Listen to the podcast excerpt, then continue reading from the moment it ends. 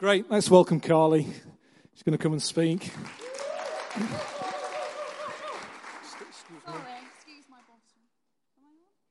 You are now. Me? Oh. Right, thank you. Oh, that's very loud. Can you turn me down a bit? When I start talking, I probably get a bit louder, so beyond that, Josh. I can't think of a better run up to my talk than what we've just heard. Uh, Lizzie's fantastic story, she's disappeared off now. And then Fred and Jenny. It's perfect, absolutely perfect. Because a few weeks ago, my phone rang and Peter asked me if I would talk to you on the topic of family from the book of Acts.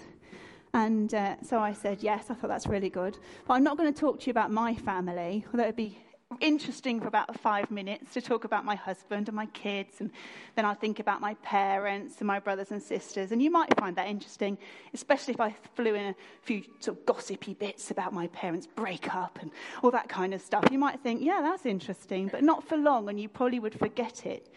Today, I'm going to talk to you about our family. Going to talk about you and me, us, my brothers and sisters. My topic for today is this family, the fellowship of believers. Because the Bible talks a lot about family, and Acts does too.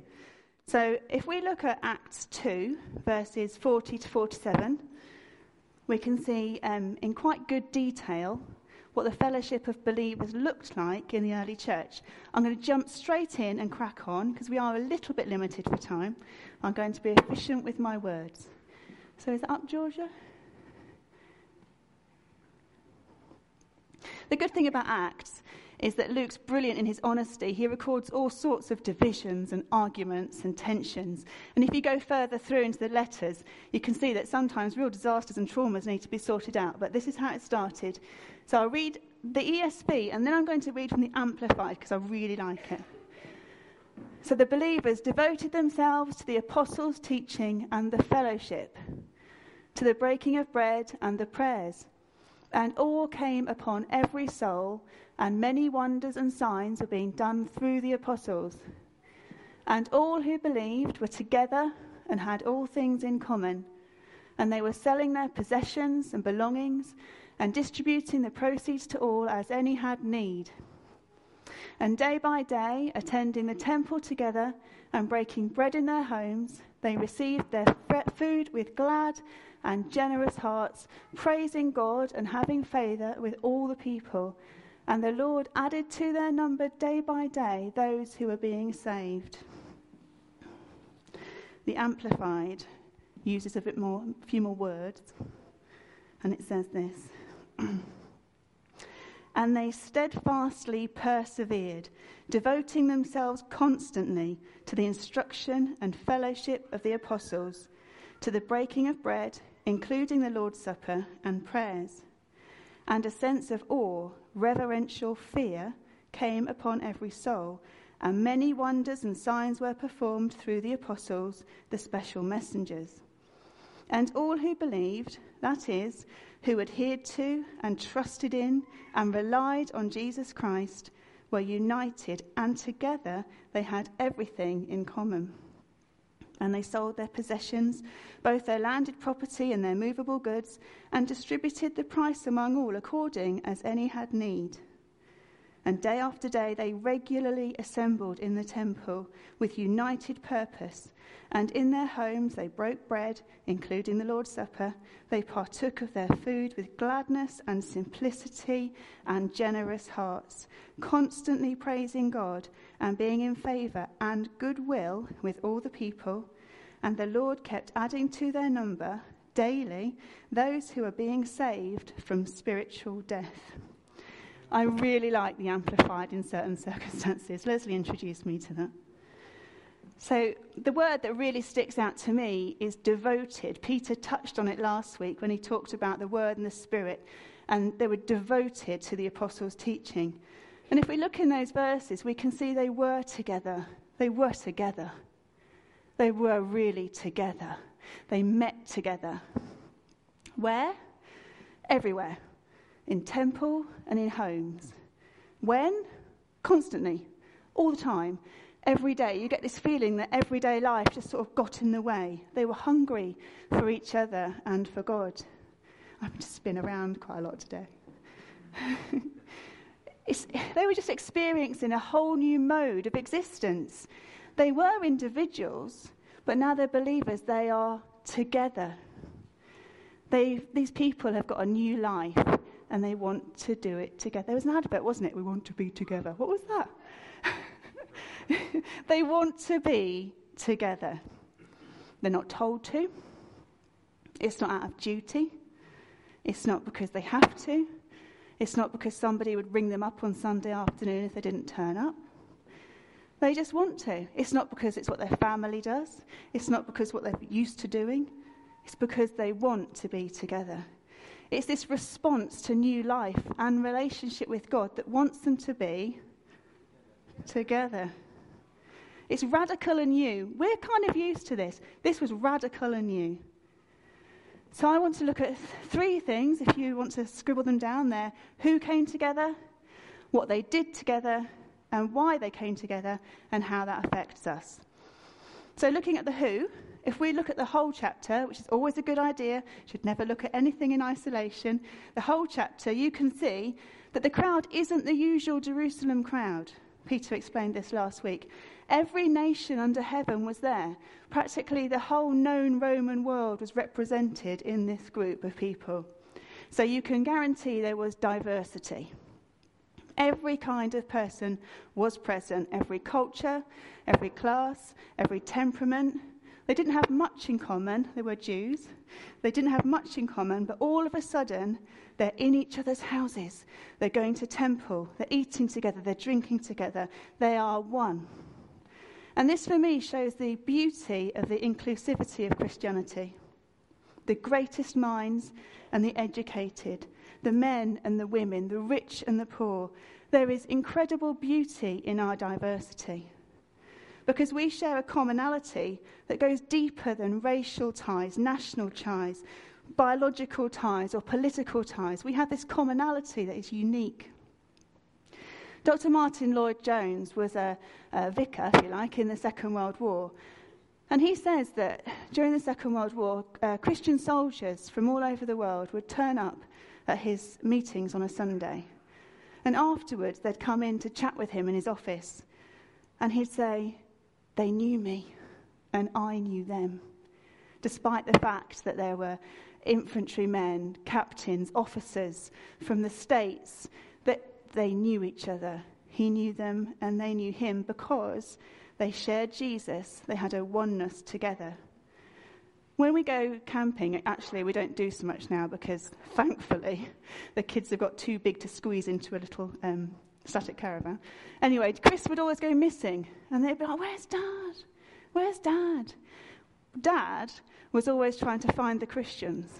So he would, he had had this, it is a spiritual gift of He'd go around the campsite he'd see a little fish on the back of a car.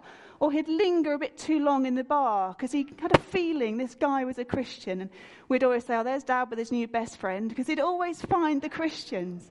Because there is a oneness. You recognize each other. I'm sure you can relate to that. When you've met Christians for the first time, there is a oneness that you can share together. The gospel brings you into contact with people you would never normally be with. There is diversity in this room now, but there will be much more. There will be much wider and much deeper diversity as we grow, and I would love to see greater diversity. I don't know how many of you remember Jerry Pasley. He was here when we first moved to church. He was like the granddad. Oh, Bill knows him extremely well. And he told us the story once of how he had been challenged at work, that he was raising his children to be very narrow minded girls because he was raising them in a Christian household and they came to church. And his response to that was, How can that possibly be true? Because on a Sunday morning, my girls mix with doctors, lawyers, teachers, people that clean, people that work in the supermarket, mums that stay at home, mums that have high powered jobs. There's every type of person within my church family. So, how can they possibly be narrow minded? They're able to communicate with all these people and be really confident, knowing that they're loved for who they are. Because when we're there on a Sunday, all those titles just fall away and have no meaning. And I thought, he's absolutely right. What a fantastic family to bring your children up in. It's really lovely diversity, but it is also a bit of a challenge. Because we choose our friends in the world, don't we? We choose who we like being with. We hang out with those that are similar to us. And so diversity does bring challenges. In church life, in this family, God has chosen who we're friends with. God has chosen our brothers and our sisters for us. And I recognize that that's a challenge, and we'll talk about that a bit later on. So that's the who. What? What did they do? Well, in the small groups or the large groups, verse 42 explains that they were knee deep in learning, loving, and liturgy, which is a posh word for worship, but it's good because it starts with an L. So we've got learning, loving, and liturgy. So, learning, they studied the apostles' teaching, they were devoted to the word of God. The scriptures reveal Jesus. God speaks to us in lots of ways, as Peter explained last week, but it is mainly through the Bible. It's the only book that God wrote, it's perfect in authority. And Jesus needs to be preached and taught, and it's all recorded for us in his book. And the early church realized the value of the, of the Word of God, the Old Testament that they had, the, and the apostles' teaching that they were now receiving. They were devoting themselves to the Word. So they were devoting themselves to the Word in the big temple worship and the small. They were involved in both. So we have this morning temple worship, Sunday mornings when we big gather. So this is this is teaching of the word. We're devoting ourselves to the word. We're devoted in the big.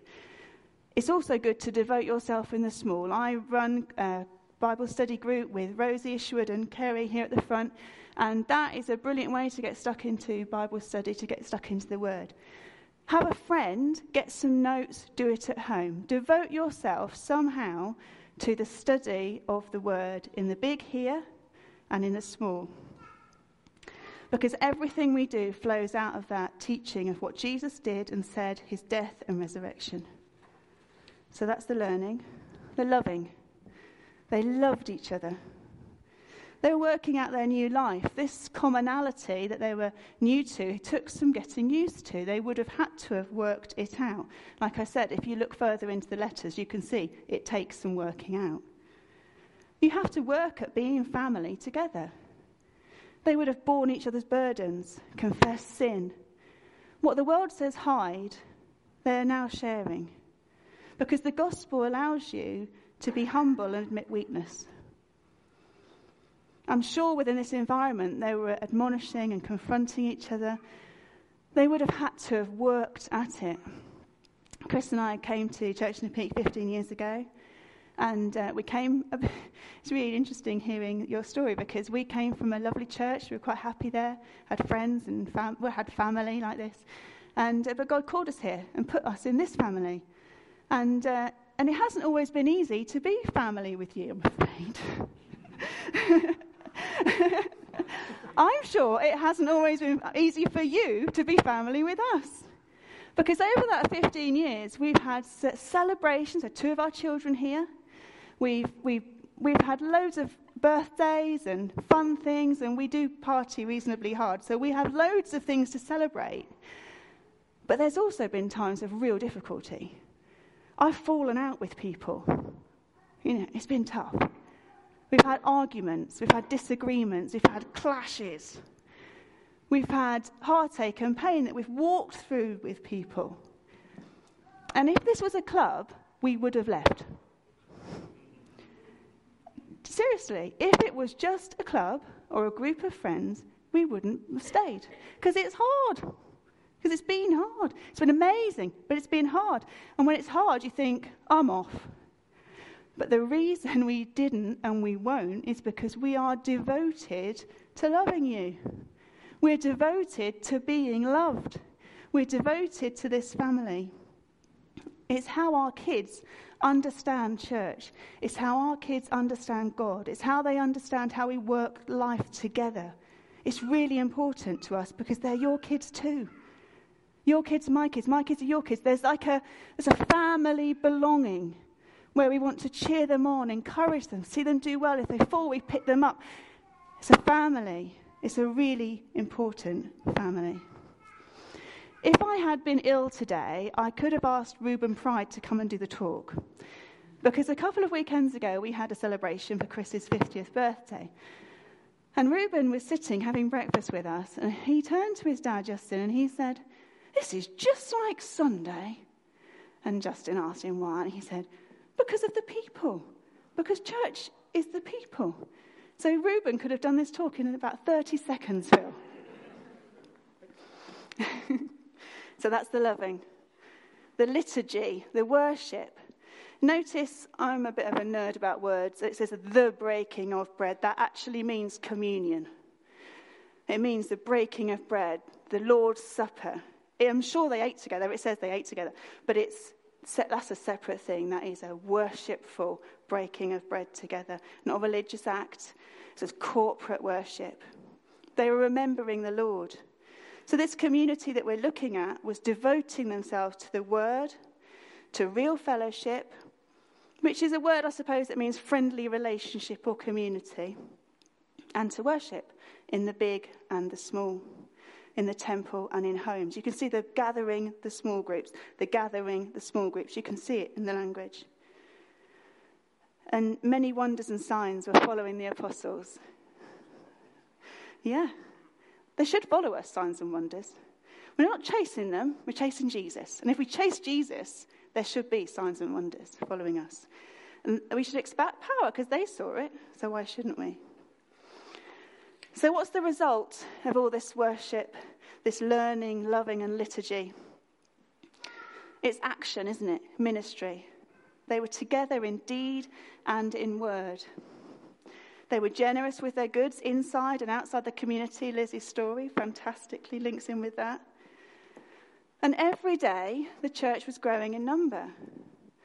They were growing in favour with the people, and it wasn't through any evangelistic programs. It was just out of the overflow of who they were as a community.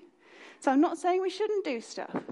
But I am saying it's clear that it's out of this overflow of who they were as a family and a community together. People were interested. A lot of people were interested. Because Peter, 120 of them, then it jumps to 3,000, then not long after, 2,000 more. People were interested in this combination of word, spirit, and I believe community. Because the learning, the loving, and the liturgy, they all enforce each other and create a really strong basis. So I firmly believe that whether it's a small group or a large gathering, we should be devoting ourselves to posh word, the doctrinal, which means the reading the Bible, grappling with theology, making sure you actually understand what you believe and who God is, because then you can talk about Him better, more easily. You understand who He is. And the relational, this building of loving communities and relationships. Because from those two things, if they're going on, whenever there's a window into our family, people will see, wow, they'll think, what is going on? That's an attractive community that loves God, but they really love each other as well. They, this, oh, this outreaching, it's not a very good word, this reaching out that the early believers did was an overspill of the way they cared for each other. And we're the same. I honestly think that's why we do Tot Zone and Jigsaw. It's not because it's a good idea. It makes sense in a practical way. But it, I think we do it because it's an overspill of how we love God and love each other, that it just floods out over the edge Tot is a brilliant idea because we want to people to know his love. Jigsaw's a brilliant idea because we want people to know that there's a God who cares for them in practical ways and in emotional support. This is an overspill of what we do, I think. Because it's a family that those people will come into. If we start from the basis of family, it's easy for them to come into family. We're not a club. We're just not a club, we are a family. We're a totally new community of people. This is unlike any other club in the whole wide world, the Church of God. We are not a club. We are a family, a community of people who love each other, encourage each other, and nurture one another. We're just ordinary people. I'm really ordinary. I'm sorry, but so are you. We're just ordinary people who realised that we weren't doing a great job of life on our own and that we needed a Saviour. And we asked Jesus to come into our life and He rescued us. And that's what we have in common. It doesn't matter if you're a lawyer like Harry, it doesn't matter if you stay at home with the kids like me. That's what we have in common. We just knew we needed a Saviour. That's our oneness. And this morning is temple. I like. I think of it like this: temple worship. It's our big gathering of community together. It's not a performance. Thank you, Steve. You did really well. But it wasn't a show. It wasn't a performance. It was him helping us and encouraging us into worship. So when you go home in the car and you say, Steve wasn't very good, well, he wasn't performing for you, he was encouraging you, he was trying to help you to lead into worship. Right? It's not a show, is what I'm trying to get at. It's not performance. This is our temple worship where we gather together. It's our family sort of responsibility to worship together.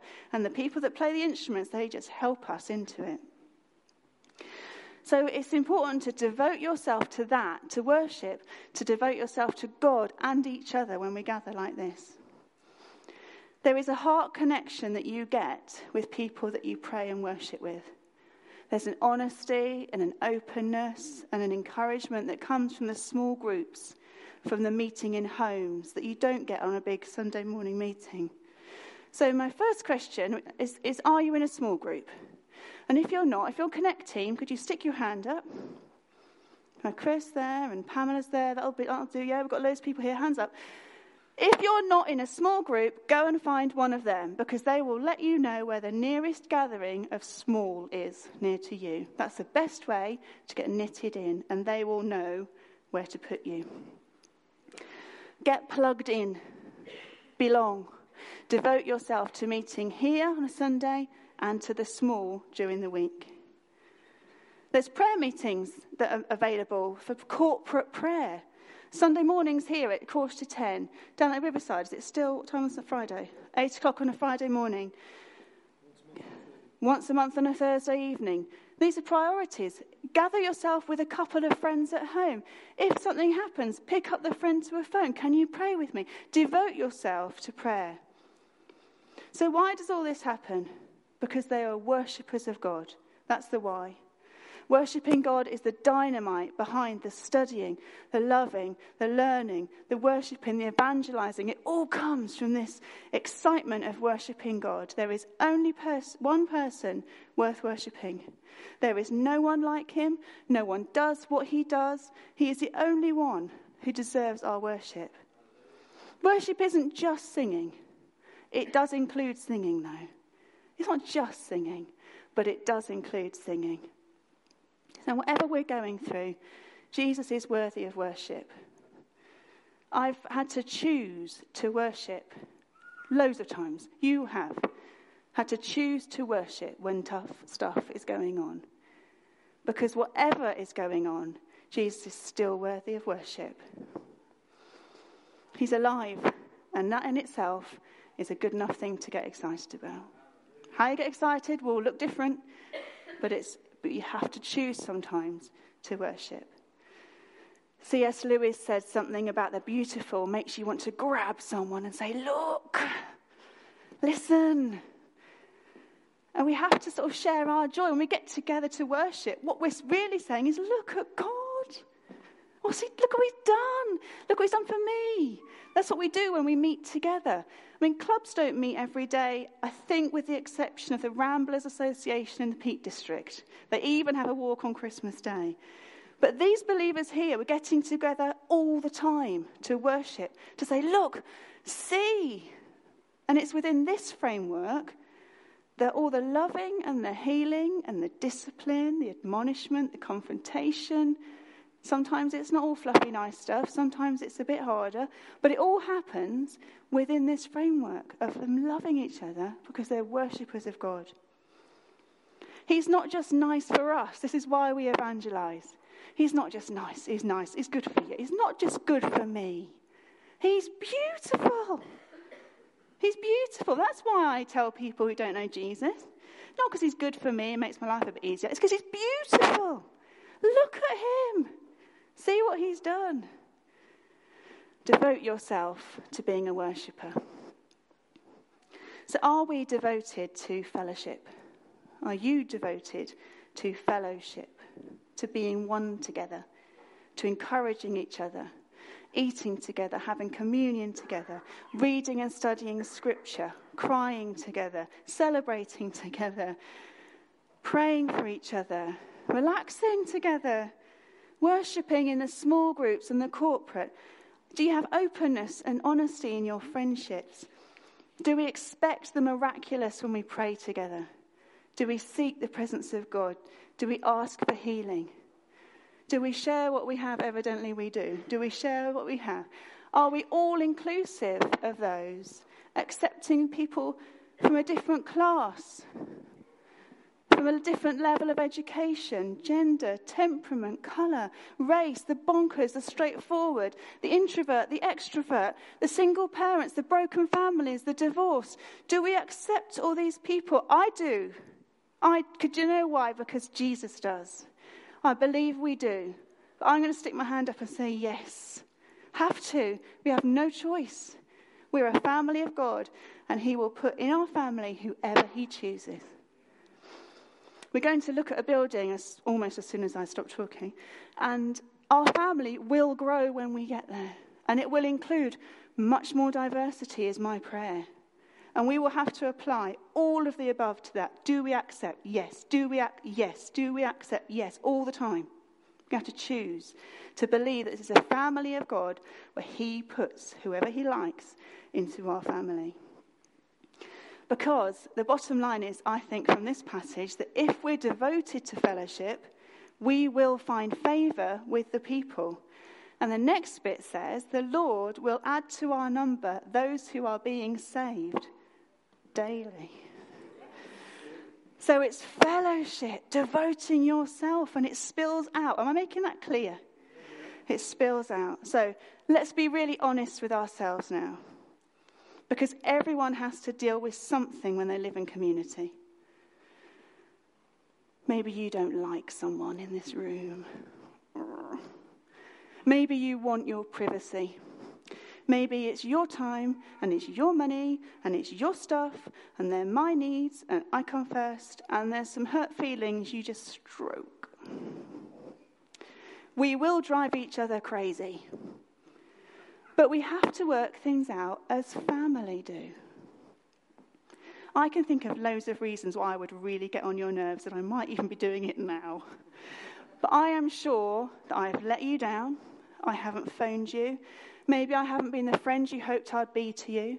There might have been loads of reasons why I completely wind you up, and maybe you can't even stand me. I urge you to love one another, to love the Lord, to love the people in your community group. You know them best, which probably means they're the ones that annoy you the most, although we love you guys. but you know, when you're in a. We've got Dave Watmore in our group. No, we. but in a small group, that's when you really get down to the nuts and bolts of relationship, and that's when you are eh, have to choose to be devoted to each other. We are not permitted the luxury of not liking someone. Sorry, but we're not. Because they're your brother and your sister in Christ. We're family and we're put together for the good of each other, for the good of each other and the glory of God. That's why we stay when things get difficult. Because you, we see it's for the glory of God and the good of each other. Harry and Den, in particular, greet Chris with brother. I love it. I love it. Brother, love it. It says, I get it that we're family. I think it really grieves God's heart when we're not kind to each other. I honestly think it's a moment of, whew. I really think it grieves the heart of God when we forget we're family and we're not kind to each other. Because there is such purpose in how we're put together. There is such purpose in this family. I think we need to ask for his perspective. So, can I urge you to love your leadership? They are not perfect, they're going to get things wrong. They're not perfect. But love them, pray for them. Love your family, love your spiritual family. And even when there's conflict, trouble, or trial, we love one another and we work it out so that we can be the family of God and continue to mature together. Because I think if we're loving one another, we will be ready for anything. So there's a few challenges just before I finish. First, first question is if you're new here, you're so welcome. If you want to belong to this family, please seek out one of those hands and join a community group. Just go once, see how you get on. I'm sure you'll find a home. And we're just going to pause for a minute and I'm going to ask you to respond while we're here doing this rather than dashing off. So I'm going to ask you now just to devote yourself to family. That will mean something for, different for everyone. It might mean that, as I've said, you're not allowed to like someone. There's been a little. So, everyone, just close your eyes. We just have a little pause. Just going to give you time just to, just to have a little bit of a chat with God on your own. Just have a think about what devoting yourself to fellowship means for you.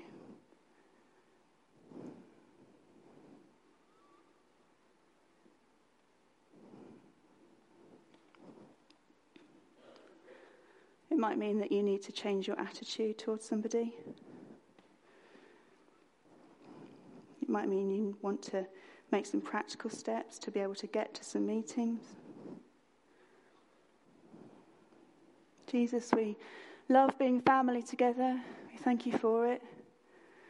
We pray, God, that we'd have your perspective on what it is to be part of your family here, Lord. Okay, so what could you do this week to demonstrate that you've heard me? I like to be practical. You could have a meal with someone, have a coffee, invite someone to pray. You could turn up at a Bible study. You do something practical to demonstrate that you listened this morning. If you don't know Jesus here this morning and you think, this looks like a family I'd really like to belong to, then you are so, so welcome. And uh, Dave and I, Dave Watmore with this sort of mustardy jumper on, over there, who's not listening? No, he is. Dave will be with me at the front at the end. If you don't know Jesus and you'd like to, we would love to introduce you to him because that you can belong to this family and you'd be so welcome. I'm just going to read Hebrews 10 22 to 25 before I close. Let us hold fast the confession of our hope without wavering, for he who promised is faithful. And let us consider how to stir up one another to love and good works, not neglecting to meet together, as is the habit of some, but encouraging one another and all the more as you see the day is drawing near.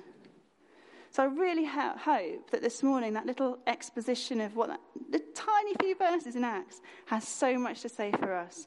And I hope you can grab onto something that will make a real difference to how you see fellowship and family.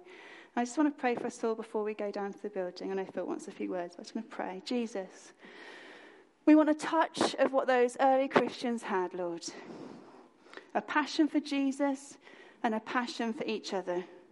Help us work, Lord, at being a fellowship of believers who love your word, who love your spirit, and love being family together. And I pray, Lord God, that as we do these things out of the overspill of family life together, that you would add daily to our number those that are being saved. In Jesus' name, amen.